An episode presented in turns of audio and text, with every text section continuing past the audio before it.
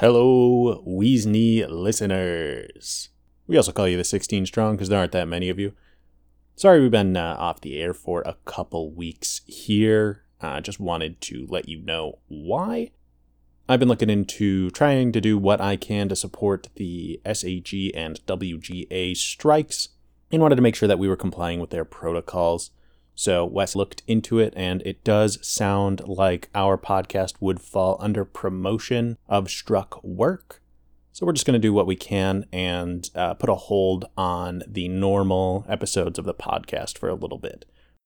And for anyone that's worried, we will be finishing the villains season. Uh, so if you are waiting to see who won with bated breath, don't worry, you'll find out. We still got those for you. We are working on something else, so stay tuned and we will have some more fun on the way. Thanks so much for your patience. And, and look, I don't I know I'm not playing off anybody else right now. It's just me by myself in a bedroom. So just think about it being nice and cozy, just hanging out with me. All 16 of you in a room saying, "Hey, I'm not doing the thing that you came here for. um, but yeah, we're working on something and it'll be out soon. I also want to make it clear that I don't blame the SAG or the WGA for the current strike.